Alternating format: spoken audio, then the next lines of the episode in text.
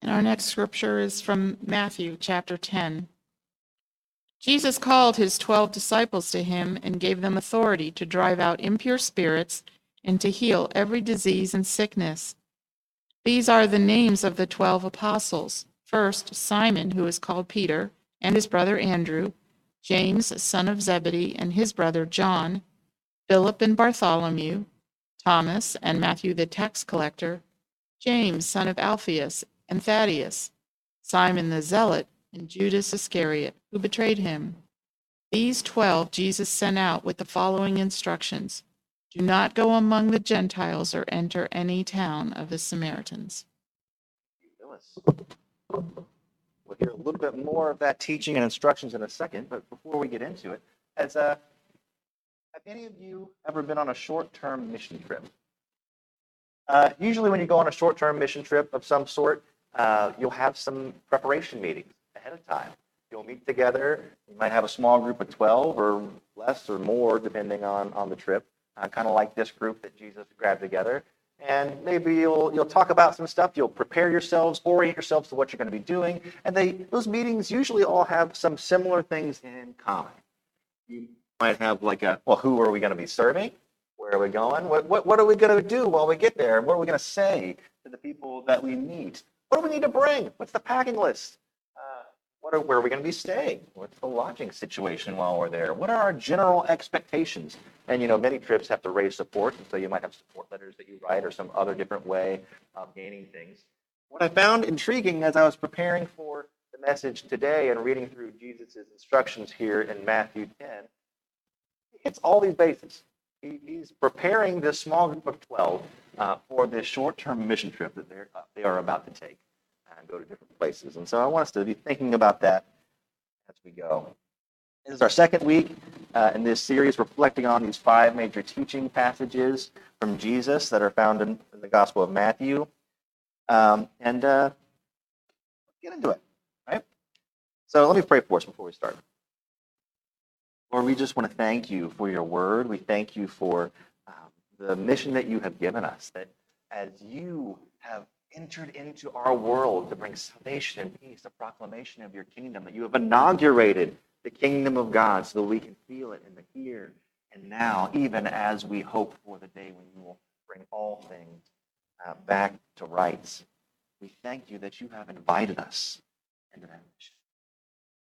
As we listen to your first instructions to the 12 this morning, we pray that you might um, somehow speak to us things that can enliven, enlighten us, and empower us today.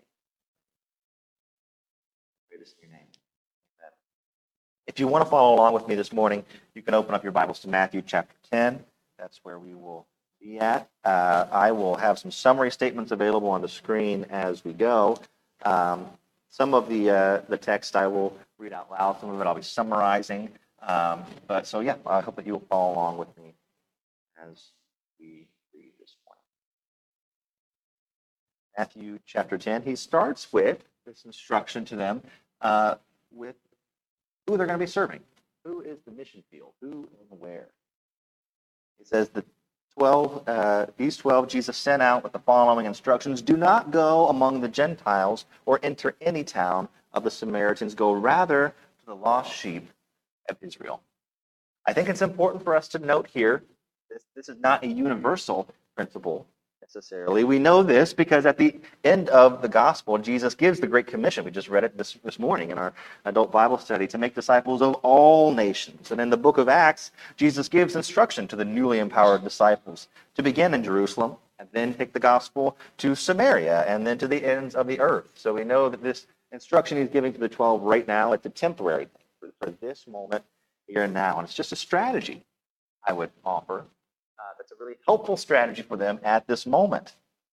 For this group of Jewish men, the best first step was for them to go to the places where they fit in, to leverage those relationships. And even later, as they start moving outward, they use the same principle in the early church. When we see the Apostle Paul, every time he went to a new town, do you remember where he would start? In the synagogue. He would go to the people that he knows. Uh, then he'd meet people in the marketplace. He worked as a tent maker.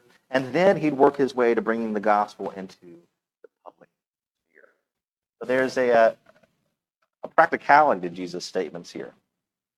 His statement here isn't uh, about who's not worthy to hear the gospel. That's not what he is saying. But it's a ministry strategy for some followers who are very new to this, these 12 disciples, and very new to reaching a world where um, he knows that even some of the people who should get it are still very lost.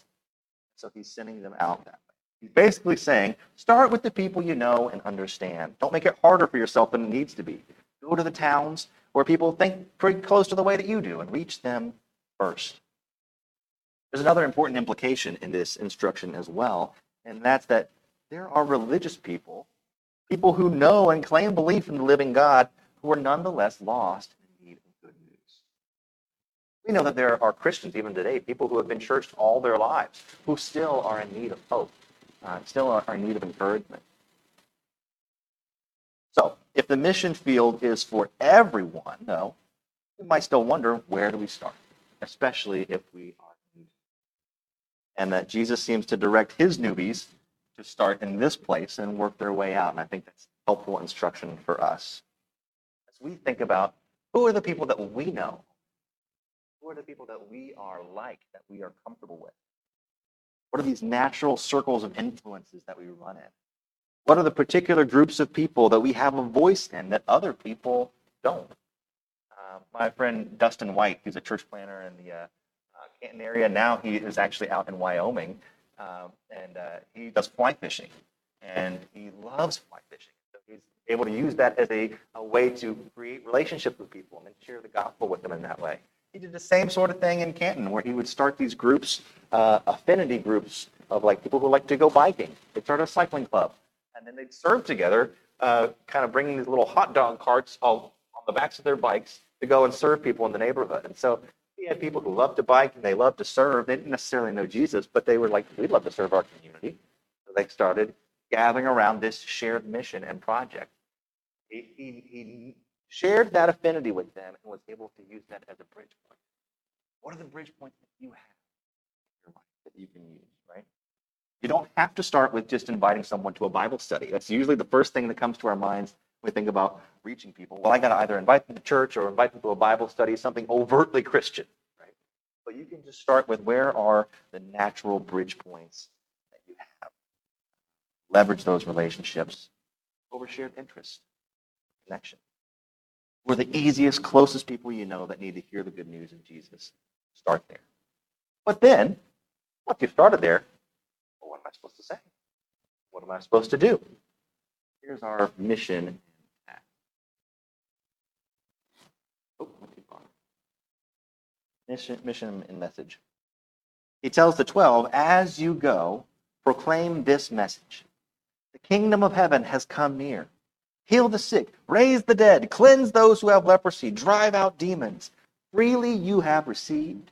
Um, I think I maybe I've mentioned this to some people before. I, I love to play music and I also love to write music, uh, to write my own songs. And I, I someone gifted me a book at one point called Writing Better Lyrics, and it had a whole bunch of different um, exercises and advice for people. And one of the things that was so uh, practical and helpful in that was the, the author was was suggesting that when you write song lyrics, you need to show before you tell. So the best songs and the best poetry even are uh, the ones that paint a picture for you to inhabit and step into before they just tell you what they're trying to tell you. Right? You can make someone feel a certain way or remember uh, the colors of the, the sky or what someone was wearing. It helps you to step into the moment and anchor yourself in something real and then tell them something that matters. I think Jesus is kind of doing that with the disciples here right now. He's saying something similar, telling the disciples to prove that their claim that the kingdom of heaven is near is true by showing people that is true, by healing, by changing hearts, by working for freedom and cleansing, literally casting out demons. It's, it's one thing for these 12 disciples to go into somewhere new and start saying, the kingdom of heaven is near, kingdom of heaven is near, right? But when they are demonstrating what the kingdom of heaven looks like, the freedom, the healing that it offers, all of a sudden it becomes concrete for people. The message of the gospel doesn't have to be complicated.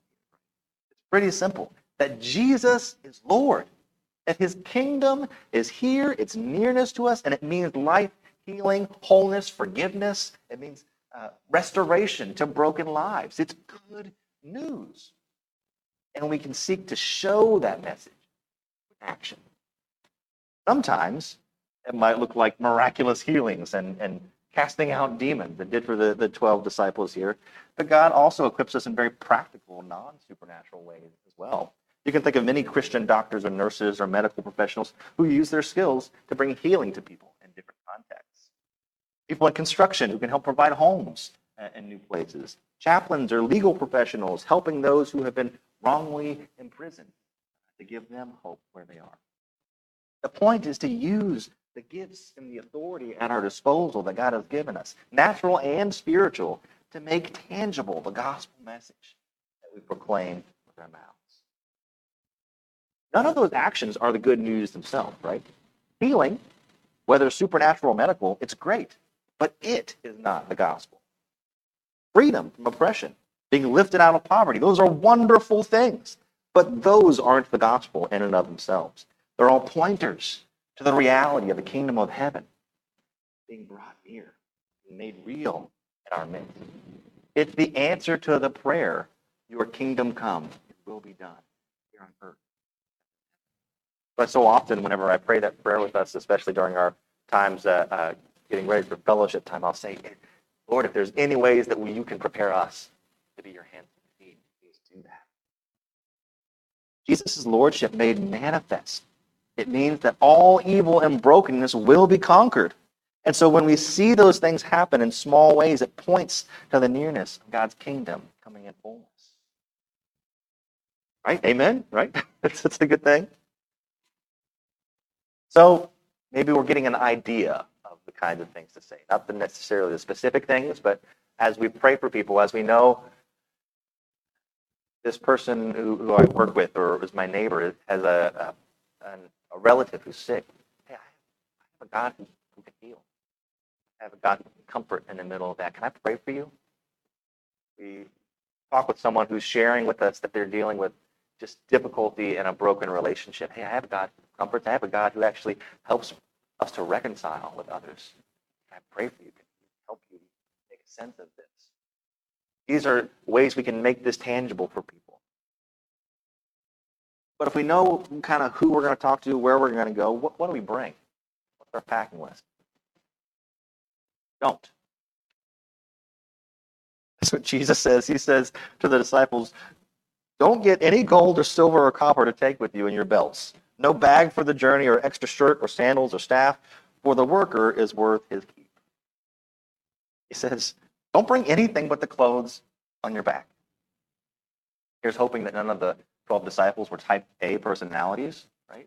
Uh, like I said, if you've been on a mission trip before, you, you know that there's probably uh, a few people in the group at least who are very attentive to the packing list and the directions. They want to make sure they have everything that they need, uh, that they're, they're going to be okay.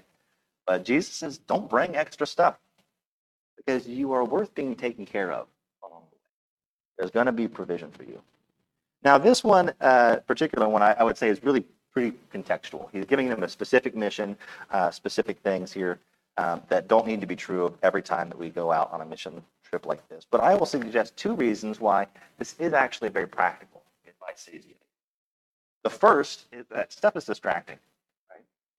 When you have a lot of things, um, it's it's easy to be worried about those things that you have. Uh, whenever I was doing mission work with uh, YWAM Las Vegas, they would always use this uh, example of uh, uh, this passage to talk about why when you go out on an outreach, don't bring anything with you. Leave it back at the base or, or somewhere where it's safe. Don't bring your wallet. Don't bring your phone. Don't bring anything valuable with you because if you do, you're going to be worried about like pickpocketing and other stuff along the way. If you don't have it on you, you don't have to worry about it being taken, right? And so there's a practicality, I think, to Jesus' instruction here to the disciples. They don't have to be as afraid of someone mugging them on the way if they don't have anything to be mugged for, right? Uh, there's he knows he says later he's going to send them out like uh, lambs among wolves. This is a practical way to help keep them less distracted and more safe. But second, also relying on others. It helps combat the lie that we're doing this out of our own strength. We make sure that we have all the things that are, are going to make us successful on this trip, we can fool ourselves into believing that we're somehow doing this by our own means of making ourselves prepared enough. You might be able to afford your own stuff, and maybe you're even carrying it all yourself and finding your own place to stay, but you leave your stuff behind, you discover the blessing, freed from your own possessions, and even freed from your own ego. Like I said, this teaching won't be true of every uh, outreach venture that Jesus might call us into. But what does apply to us, I think, is the reminder that this call to simplicity as Christians, it isn't just about being different for the sake of being different. Simplicity for us as Christ followers is about the freedom from worry, about freedom from worry about our stuff, and about a transformative trust in God's. This same trust goes into his instructions to them about uh, their lodging situation.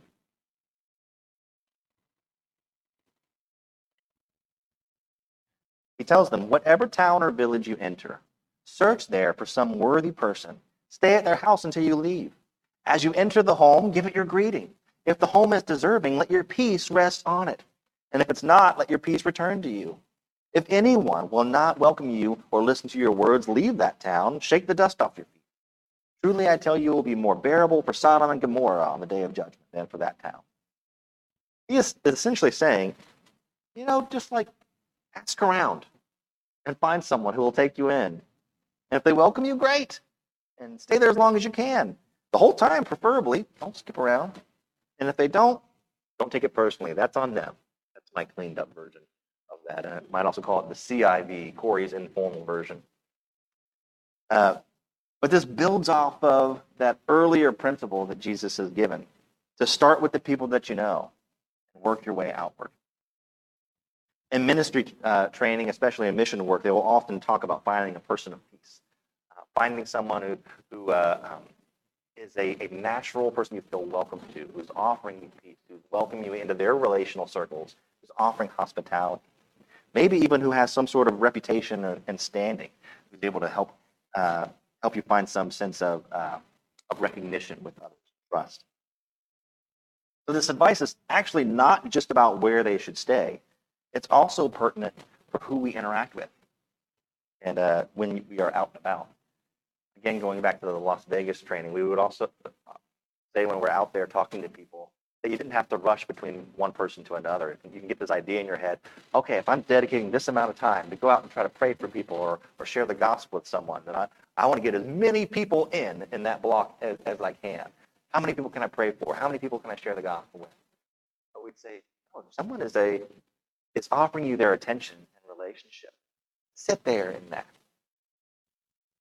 Let you offer yourself offer your peace and your presence with that person and see what God does with the time there. Because the Holy Spirit will move through that, um, that relationship. The same is true of our everyday lives. We should focus our efforts on building relationships. As we work with the people who are in our network already. We don't have to feel like we need to skip over them because someone else might be more important. But to really offer our presence and our attention to the people in our lives. We don't have to be weird about it, right?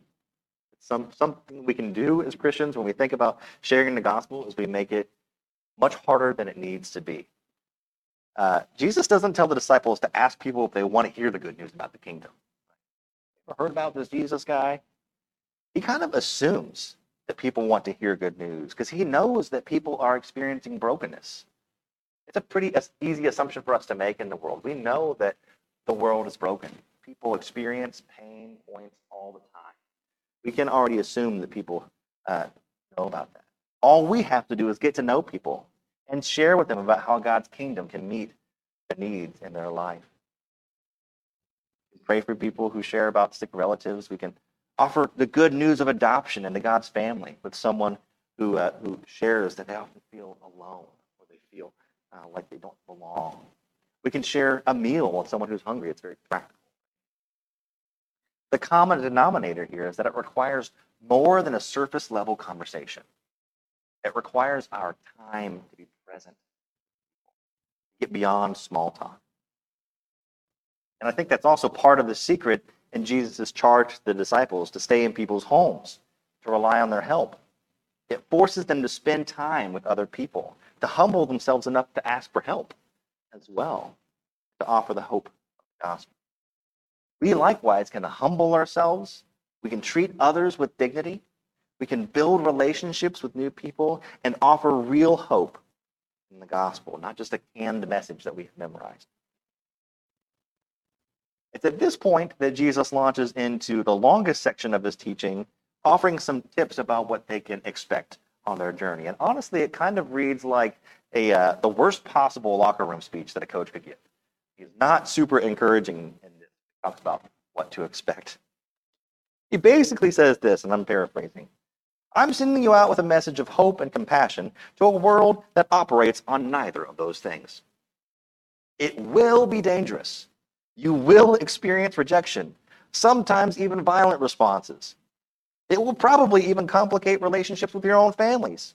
It's happened to me, it'll probably happen to you. You can almost sense the 12 at this point, waiting for the big turnaround here, right? Like, yeah, but if we do this, we'll also see a lot of people come to faith, right? Well, we thought well of because of what we told them, right?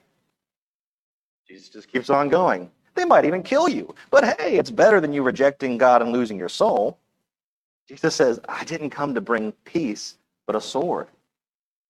He's not saying he wants violence here, but he's saying that he's come to challenge the status quo.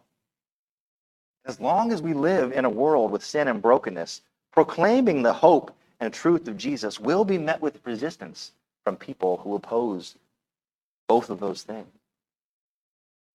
Sometimes that opposition can even come from other Christians. I know of missionary friends who have felt strongly the call to uh, to go and share the gospel in really dangerous places, uh, to go into to other countries, and they've had that affirmed by other people in their life. But their parents were very against the decision. Their parents who were believers themselves. But any parent also wants their kids to be safe, right? And so uh, I've known friends who whose parents have stopped talking to them, who almost completely cut off relationship with them because they were just against that decision. That I can't get behind.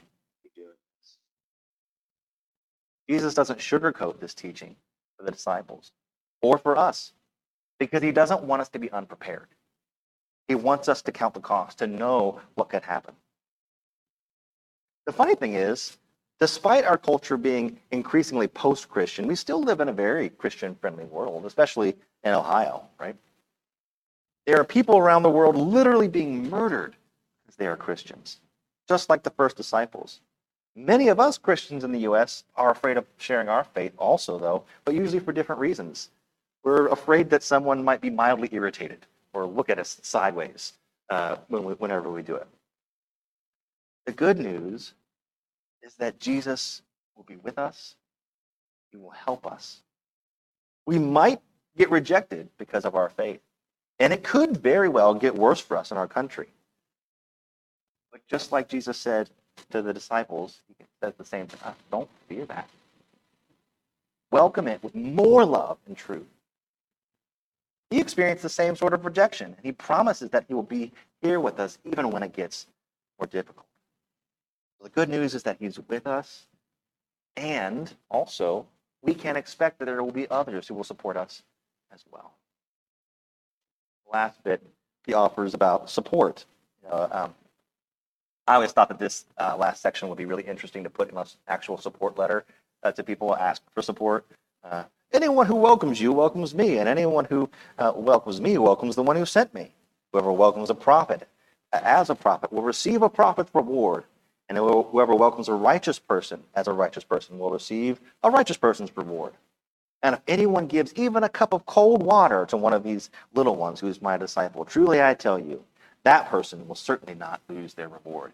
That sounds a little bit different if you write it in your own support letter, right? And you're saying, hey, if you support me, God will certainly reward you uh, with, with all of these things and more. It might sound a little bit full of it when you're writing it about yourself, but it is an encouragement for us, both when we are asking for support from others and even when we are giving support to other people as well. Jesus cares about support that is offered to his love his beloved, especially those who are making real risk to go out and to serve his kingdom. If we find ourselves unable to, to go out and spread the gospel ourselves directly, we can at least support people who can. We can host missionaries in our home. We can support others with our finances, with prayer, with delicious food. Uh, I have in the past before, whenever I was writing support letters, asked at least send cookies, even if you can't send any money, right? Do what, whatever you can to help and encourage those who do step out in boldness. After all this, Jesus does send out the disciples, right? He sent them out for mission. And if you remember, I, I don't believe it, it, shares in Matthew's gospel, uh, but uh, it shares in the other gospels when they return. What happens? Anyone remember? They do it. They do the thing. They come back and they see Jesus. We cast out demons in your name. We it worked. We did it. And he celebrates with them. He's like, I saw Satan fall like lightning from the heavens. He celebrates with them what happened. And they keep doing it throughout his ministry, their ministry with him in the Gospels and the book of Acts and afterwards. Sometimes they have great success stories. Other times they flounder a bit and get confused. Sometimes Jesus even gets frustrated with their lack of faith or their lack of progress. But they do it. Learn and they grow. And when the time comes, after Jesus accomplishes the unthinkable through the cross and the resurrection, he ascends to the Father to prepare a place for us. And he entrusts the spread of the gospel to these 12, to the church, to us The church grows. He believed in He believes in us today. So, may we go and proclaim that Jesus is near. With our actions and with our words to make it plain. May we humble ourselves and build, build real relationships with people. May we embrace hardship with hope, with compassion. And may we trust the Lord and look to our brothers and sisters for support. Lord, we are so thankful that you are good. That it is through you that we do experience the good news and that we can offer it in hope and faithfulness to others. We pray, Lord, that as we leave this place today, that we might feel appropriately challenged, but also invigorated and enlightened.